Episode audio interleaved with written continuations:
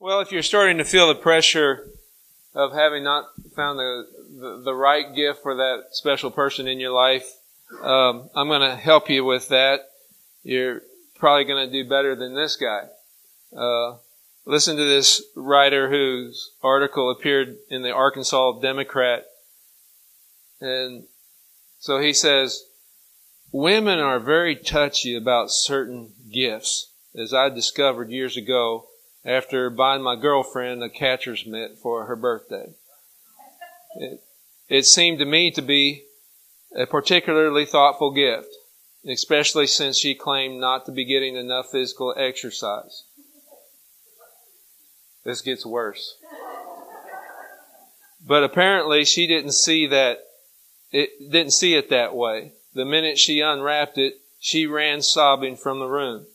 At first I thought those were tears of joy streaming down her face, and I figured she was overwhelmed at being the first in her crowd to have a catcher's mitt. That sort of thing. Or I figured she was just so excited she couldn't wait to get outside and work on her throws to second base. But when she didn't return after a few hours, I got the hint. Here, I'd spent all that time running around from one sporting goods store to another, to the next, and trying to find the perfect gift. And I mean, we're talking the Yadi Molina model here, top of the line. And she calls me insensitive. I mean, you'd think I'd gave her a year's subscription to Field and Stream or a box of shotgun shells or something like that, which everybody knows should be saved for Christmas stocking stuffers. Personally, I think she just has anger issues in her and took it out on me. Not that I'm trying to play amateur psychologist or anything. See how good you got it, ladies? Well, I got, I want to start with a couple Christmas bad jokes, if that's okay.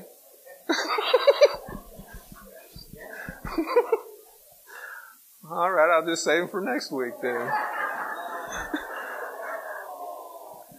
I gotta give you one at least. What do you call an elf that can sing and dance?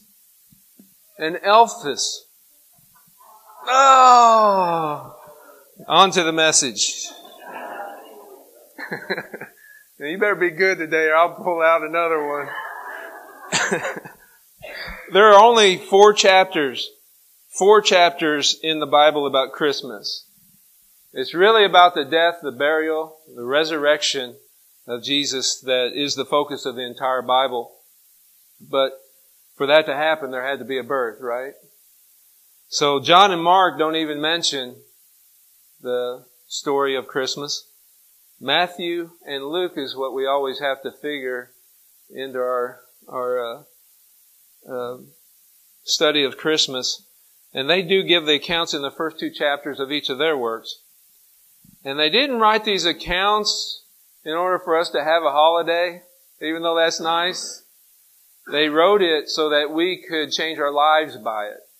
There's something in these passages, the first two chapters of those two gospels that we can glean from and begin to apply in our lives that will feed us spiritually, that will make us stronger uh, in our quest to follow Jesus. All the scripture is God breathed. And it's all good for reproof and correction. And that includes the, the stories of, of Christmas found in Matthew and Luke. One mentions the shepherds, the other doesn't. One mentions the wise men, the other doesn't. Each pointed out particular uh, situations and points to help us understand some things about God. And that's what I want to get to today is what can we learn about God, our Lord, who loves us so much. What can we learn about him through their writings? Matthew and Luke want us to see some things about the star. They both want us to see some things about the wise men, the shepherds, the stable, and the manger. So what can we learn from these things? Maybe there's a message in these things. Now, as you know, I've been at this a while now. It's been about 30 years and Christmas rolls around every year, right? And I got four chapters to work with. And I got to come up with, uh, it's, it, I counted it up this last week and there's over 75 messages about Christmas that I've been doing and I'm thinking every year, God, what else is there? I think they know everything and and I think I've seen everything and I got this whisper that was a little louder than a whisper. You haven't seen anything yet. and so I'm hoping that there'll be something that comes out today that will strengthen you or encourage you, maybe something that you either haven't seen before, or you're looking at it at a different angle, and it's right where you are, right where you're living. So that's my prayer for us today. Let's look at the star and the wise men first. Matthew brings this out in the second chapter. In verse 1, it says, After Jesus was born in Bethlehem in Judea, during the time of King Herod, Magi from the east arrived in Jerusalem, asking, Where is the one who has been born King of the Jews? We saw his star we saw his star. We saw his star in the east and have come to worship him. Now, before you get into the traditional mindset of what really happened, um, sometimes our traditions aren't real close to accurate. um, sorry to spit all over you again. Um, but it wasn't three decked out rich guys that were the wise men from the Middle East. You know how long three rich guys decked out going across that rugged desert would have lasted with dangerous bandits all along the routes? They wouldn't have lasted very long. And there weren't just three. There were three gifts, and we, in tradition, because there were three gifts, we just think that there were three wise men, that scripture never says that. There weren't just three, there was probably a whole caravan of these a whole entourage traveling together. Uh, and it did, this scene didn't take place at the birth. Really messing with tradition here, aren't I? But you, you the, the nativity scene out there. Take the three wise, if you want to be accurate, take the three wise men and put them off for two years later. You know, that's pretty much what the reality of it was. Um, so the wise men weren't there then, and you can figure it out. Herod figured it out. That's why he had every, every boy killed in Bethlehem under two years old because he knew that it was two years ago and it was up to that age. So every boy was slaughtered. Fortunately, the angel came to Joseph and said, hey, get out of there. They went to Egypt. They were protected and they came back later after Herod had died. So the scene didn't take place, this scene didn't take place at, at the birth scene of the of the stable, or it could have been a cave, wherever they were keeping animals. Uh, so this was 12 to 24 months later after the birth of Jesus. Joseph and Mary and Jesus had semi-settled in, in Bethlehem for a period of time.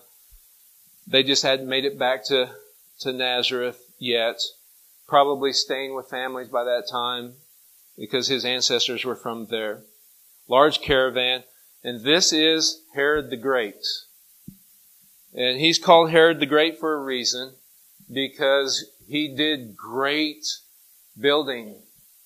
Um, he had great constructions of buildings, and one of them was a temple, which they, just to get political cred with the Jews that he was the ruler of, he, he expanded their temple just to get uh, cred with them. He was called Herod the Great because of his enterprises uh, and his building construction projects.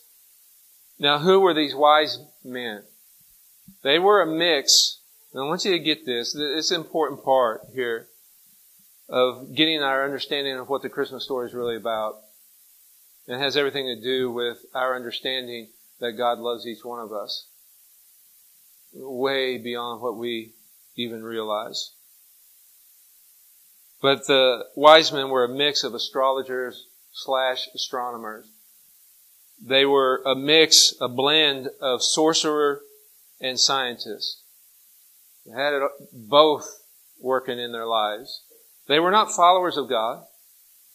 They were from this country, this nation called Babylon, who 500 years earlier than that had so devastated Israel and deported, killed all the, all the leaders and deported the survivors to their country in Babylon. That's where we get the story of Daniel and how he was, he was, uh, thrown into the lion's den and his three friends were thrown into the fires. These were not godly people. These were intimidating people. And these, this, this is the nation, this is the country, this is the area from the east that the wise men came from. They were sorcerers, they were astrologers, they weren't following God. But I want you to see something that's really important. God came to them in His love. He came to them. Even when they were not looking for Him. Even when they were not looking for God. They were not looking for a Savior. They were looking at the stars for their own benefit. And God came to them and spoke to them in the way that they would understand through the stars. Interesting, isn't it? How God comes to each one of us. We're not looking for Him. Don't think that you were because you weren't. Not a one of us were. And I'm at the head of the list. I was a hundred miles an hour going a different direction and God got a hold of me. It completely shocked me. And some of my friends would still be shocked that I'm doing what I'm doing today. They'd be shocked at you too. Don't look at me like that. Right? Just surprised because you weren't really looking for God and God got a hold of you. He kind of jumped on your back. He's always pursuing you. He's always after you. And it's a good thing. Thank God that He never gives up on us. So this is what's happening with these sorcerers, these, these sorcerers slash scientists. They had some scientific knowledge way ahead of their time. Way ahead of their time. They could see patterns in the solar system that, that other people at that time didn't see. But they also had that other thing going on that is dark. Weren't godly people, but God moved toward them with love through a star. So the star immediately begins to show us something about God is that He's always after us. He's always showing His, trying to reveal Himself to us and how much He cares for us. And so every time you think about that star, I remember when I was a kid, I heard about the Christmas story as a kid, and I remember as a five-year-old looking out the window at midnight. you see that Christmas star? Never came. Boo. Aw. But the star teaches us. When we think about, it, when we read this story, teaches us God's after us. That God's pursuing us. Not to hurt us, not to harm us, to help us. So throughout scripture, we see that God reveals himself, get this, as a seeker. He shows us that he's after something. We find him on a continual, passionate pursuit of something. We find the Father seeking in 1 John. We see God scanning the earth from heaven. Psalm 14. We see his eyes running to and fro, it says, throughout the planet to find something. We find Jesus telling us that He has come to seek. Luke records that in the 19th chapter. We find God giving us a deeper glimpse through Jesus into His heart by comparing Himself to a shepherd. A shepherd who leaves 99 in order to find one. We're, we're finding something out about God from these passages. If we read them, we'll begin to grasp the heart of God. We see that He's a Father who incessantly scans the horizon for the return of a prodigal son. And He's compared with a merchant seeking fine pearls.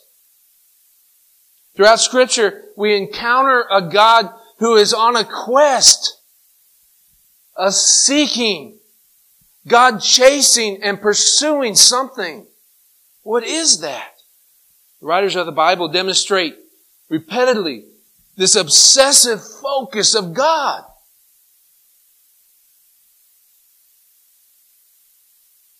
He's been a seeker all along. It's within his nature. It's who he is. And yet we should startle. It should startle us that this completely omniscient, self-sufficient God who needs no one or nothing would come after and in this quest to seek us. You and me. That's what he's after. It's not just us. It's everybody out there. That's who God is obsessively.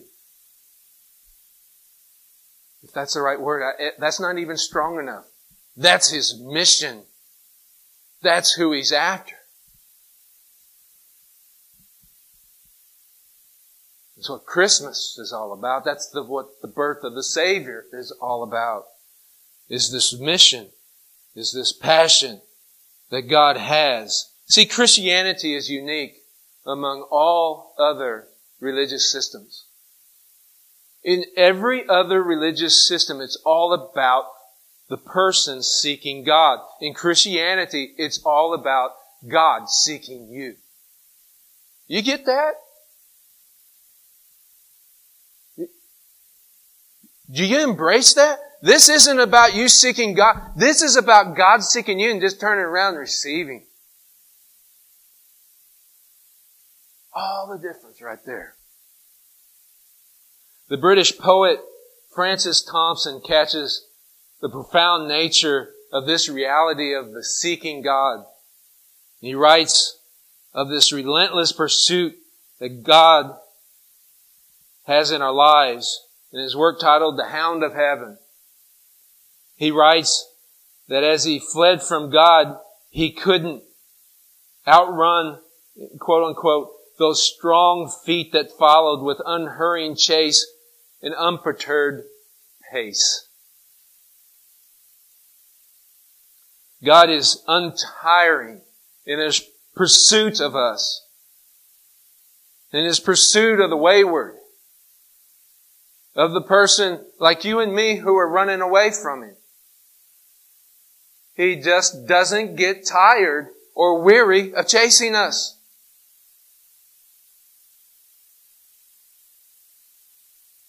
That's the heart of what we're talking about today. Paul guided his followers of Christ in Galatia to see that it was God pursuing them first. And he says these words. He wrote to them.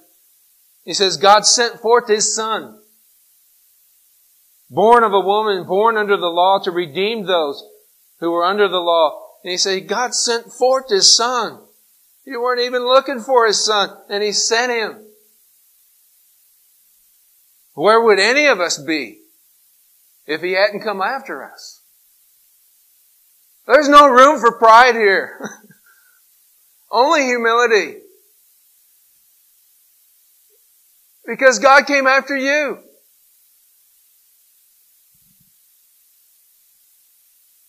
Listen to these words that Paul wrote to the Romans. No power in the sky above or in the earth below. Indeed, nothing in all creation will ever be able to separate us from the love that is found in Christ Jesus, our Lord. A hymn that Wesley wrote, if I can get this older English, died he for me who caused his pain? For me who him to death pursued? Amazing love how can it be that you, my God, should die for me? Oh, I hope he can feel his passion for you.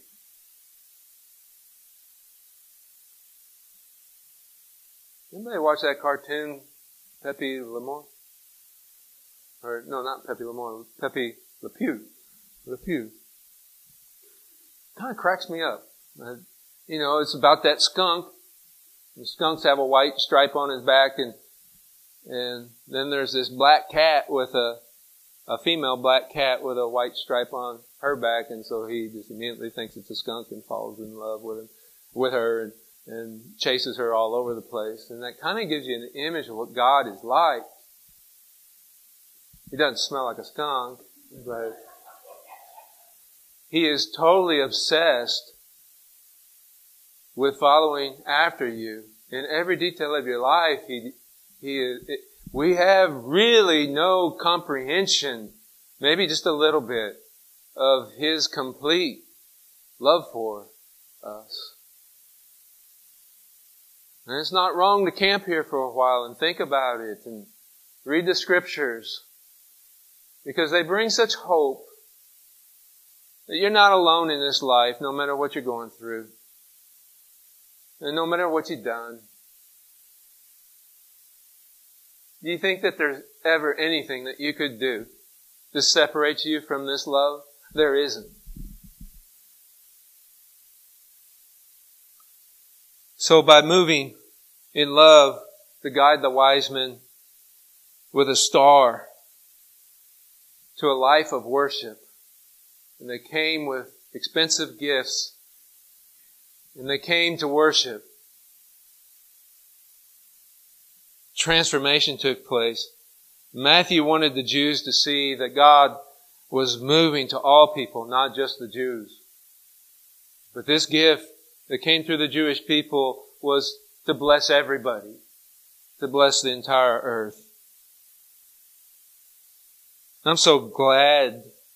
See, they got into a big argument a little bit later. Well, you got to become a Jew first in order to follow Christ. You can read about it in Acts 15. And there's a huge, there was no small argument, no small contest. They fought and fought and bickered and, um, guys, I'm so glad I don't have to be a Jew first. You know how long I would have lasted in that system? About 10 minutes. I'm not one that I, I, I don't know what you're like. I just don't like to be talked down to. And I don't like to be held under certain criteria in order to please my God, it's too late for me on that. You say, don't you like rules? No, I don't. What about regulation? No, don't like those. You know why? Because on the inside, He's changed me. And those things are not a problem to me anymore. Now, there was a day I needed that. And that was a day before Christ came in and changed me. And I think I'm speaking pretty close to what's going on with a lot of you. Is that I don't need to stand up here and tell you what to do and not to do. Because Christ has changed your heart. And you know not to commit adultery. You know not to steal. You know not to lie. You know all that because when you do partake in those kinds of things, something is just crazy wrong on the inside of you. And you know, God, help me. Well, He is. He's changed you from the inside. You are a new creation. The thing that you've become has never existed before, and it's on the inside of you. And if we could just tap into that new creation, our whole life is different. It's not a life of rules and regulations. It's a life of grace and mercy, and it's wonderful. And there's nothing that compares to it. I didn't mean to yell and just passionate about this. Like nothing else so excited about the change, the transformation that takes place. Guys, if I can change, I know you can. you don't want to know what I was like. I didn't know my wonderful, darling wife before she was saved, and yeah, she says good thing. But that's the beauty of transformation, isn't it? Oh, where, where am I? But you may be going through that right now. You know, you're wrestling with these do's and don'ts. You're wrestling with this, this image that you have projected on God that is not true. Is absolutely not true. That He's condemning you and He's not. Do you ever wrestle with that? Can we just give that to God and say, you know, I'm not the perfect person, but God loves me and that's enough. Isaiah 65 shows us a little bit more about this heart, this passion that God has.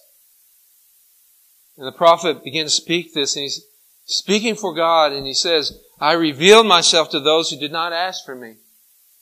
That's every one of us. I was found by those who did not seek me. That's the hound of heaven. to a nation that did not call on my name. And I said, here am I. Here am I. And that's what God's speaking to every one of us is, here I am, right now. You, you can have me right now. You can, you can enjoy my presence. You can be changed every day from glory to glory, from change, from image to image, from change to change. You can be transformed by this power. It's all yours. And I'm not holding back anything from you. And it's not based on what you've done or, or what you do in the future. It's just based on me because I love you. I care about you. I, I intimately care about you. I'm your creator. And that's the message that we've got to embrace.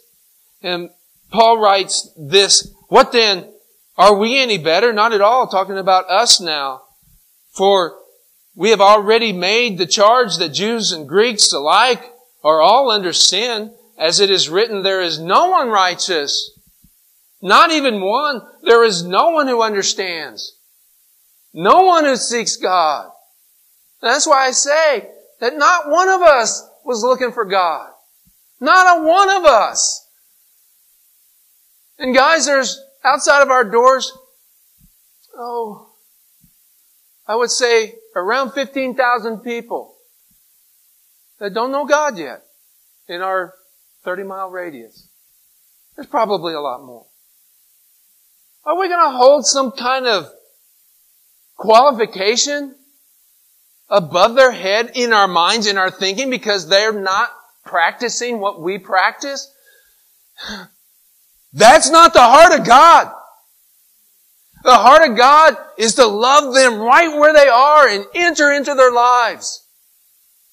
And that may be you today. You don't know how you got here. Somebody dragged you, had to go in my family, whatever. I want you to know God cares about you right where you are and He, He sees it all. He knows it all. And He absolutely loves you. Top to bottom. Inside and out. Every one of us. So let's just drop the pride and let's just humble ourselves and receive His unfailing love. It's very simple, but we can make it pretty complicated. And I just like this Christmas season to be simple for us.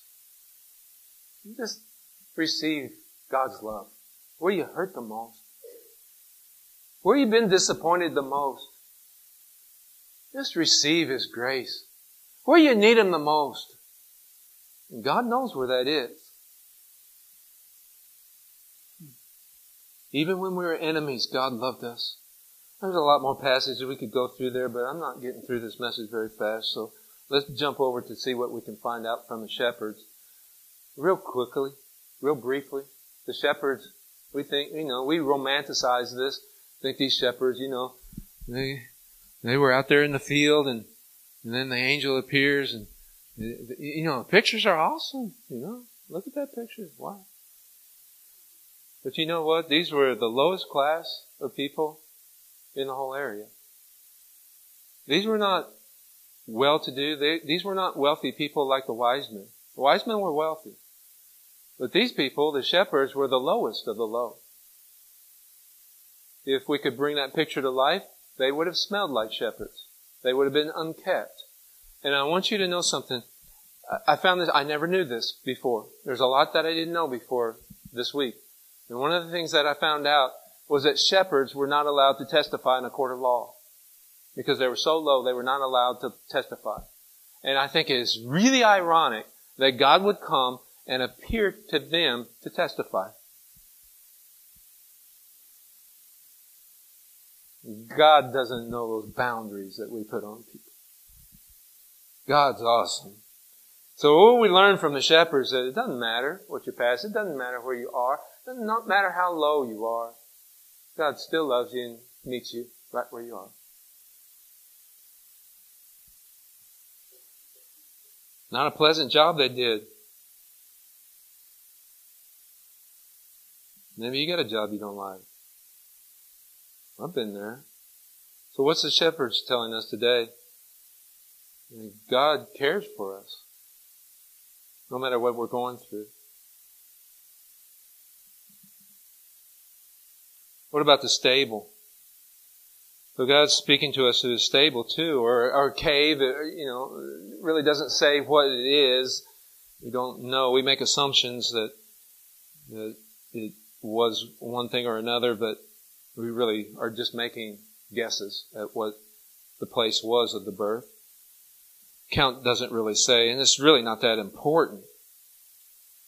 What we do know is that it wasn't where my son and daughter-in-law took their baby in St. James, St. John's in the pediatric, uh, call it, uh, the hospital there, where they take care of babies, the world's best, from what I understand.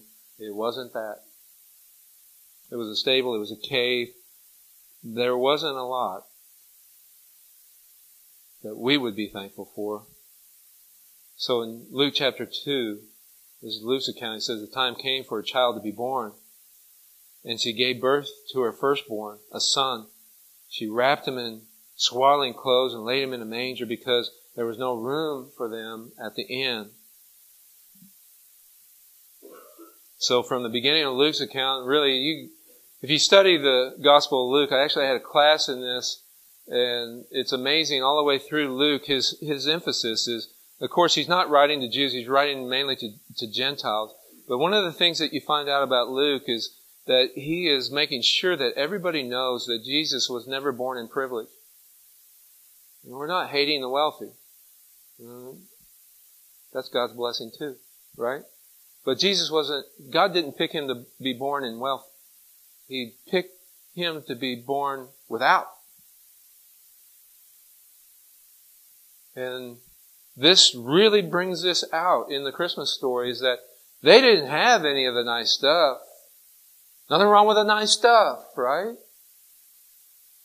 Because God blesses us with nice stuff, but in this situation, in the sovereignty of God, Jesus was born in a cave or in a stable. The king of all the earth was born outside of privilege, outside of comfort. So what does that speak to you? It speaks to me that we have a God who understands our pain. He understands our lack.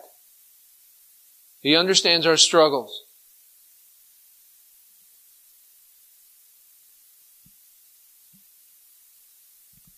There's a passage in the Old Testament prophesying what Jesus is going to be like, and in one of those passages, Isaiah the prophet says that he wasn't anything to look at.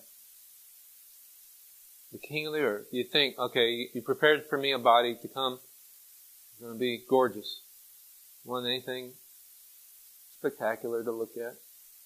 You would never, you know, here's another thing about God I'm just going to throw to you. He not only is pursuing you constantly, but he's really sneaky about it. You know, he can come in the back door and you just never know that that's God because He comes through people that you would never have guessed. He, he is the master at that. And then you look back with hindsight, right? You look in the rear view of your, in your rear view mirror, don't you, of your life, and you look, you can look back. I know I can, and I bet a lot of you can. You look in the rear view of your, of your life, and you look back there, and you're like, you know, God used that person. I never saw that coming. You know, God used, man, God's been working all along my life and I had no idea. Isn't that great? Isn't that so like God? He just doesn't usually come in the pomp and circumstance. He doesn't come in the great showiness. He just comes as a servant. One that nobody would really pick, and it says later in that passage that he was despised. He was despised. Not only was he not much to look at, but he was despised. This is the king of all, this is the king of all the earth. And we despised him. We didn't see him coming. We didn't realize that was him. Because, you, you know why? Because he was so human. That we didn't recognize his divinity. Because he was so human. We didn't recognize that he was God. Come to us in flesh. In the Message Bible, it says that, interesting translation of that, He said that Jesus was born into the world and he moved into the neighborhood. I read that. I had to read that four or five times. He hmm, moved into the neighborhood. What would you, and that's exactly what happened. He just moved into the neighborhood. What would you feel like if God moved into Rolla? Would you recognize him? Probably not, because he's so human that we, rec- we don't recognize that he's God. He moves in our hearts. We look into the past and we can see His move. He's been moving in our lives all this time. He's been moving when we haven't recognized. We've prayed and God does move and we don't recognize Him because He's so human. He moves through you. He moves through people like you. And you know what He's going to do this Christmas season? He's going to move through you again in other people's lives. And you're going to be part of somebody's rearview mirror. Isn't that exciting? They're going to look someday back and they're going to see your face and they say, man, God used that person in my life. Scripture says, uh, we don't know who wrote Hebrews, but, but the author said, therefore, since we have such a great high priest who has passed through the heavens, Jesus, the Son of God, let us hold firmly to what we pro- profess, for we do not have a high priest who is unable to sympathize with our weaknesses but we have one who is tempted in every way. Bringing out the, again, the humanity of Jesus, is that he was able to be hurt. See, God on the throne, you can't hurt God on the throne. But if God came as a human, then you can kill him. And it's exactly what we did. And it was so that we could be set free. His death for our sin. The last thing is the manger. Can God speak to us something about the manger? Well, first think about what that manger was. What was the manger? Again, we romanticize it and we, we see the picture of the manger is, you know, you got some straw in there and a cute little baby Jesus in there, right? And it's part of our traditions and we immediately think, wow, how cool that would have been to be there. There's a manger. You know what a manger is? It's a feeding trough. That wasn't cool. That was ugly. It was a feeding trough, sloppy, sali- cow saliva, donkey, whatever. You know, it was nasty. I'm sure they cleaned it up just a little bit and put the straw in there and put the baby on there. But I'm telling you, this was not a pleasant experience. And what did God do with that manger? Listen, the king of the world was born in that manger. Do you think he may have increased the value of that manger? What if it were being auctioned today? How much people would pay for it? Because when God touches a life, when God does something, He elevates, He, He, He increases the value. And here's what we get from the manger. He's got a whole lot better plan for you than you ever have thought. He's got a whole better plan for your life than anybody can see. Would you believe that? And everybody that you come in contact with today, this week, God, think, think, think see them with God's eyes. God has a better plan than that person knows. God has a better plan that I can see. And the last thing, did I already say that was the last thing? Thank you.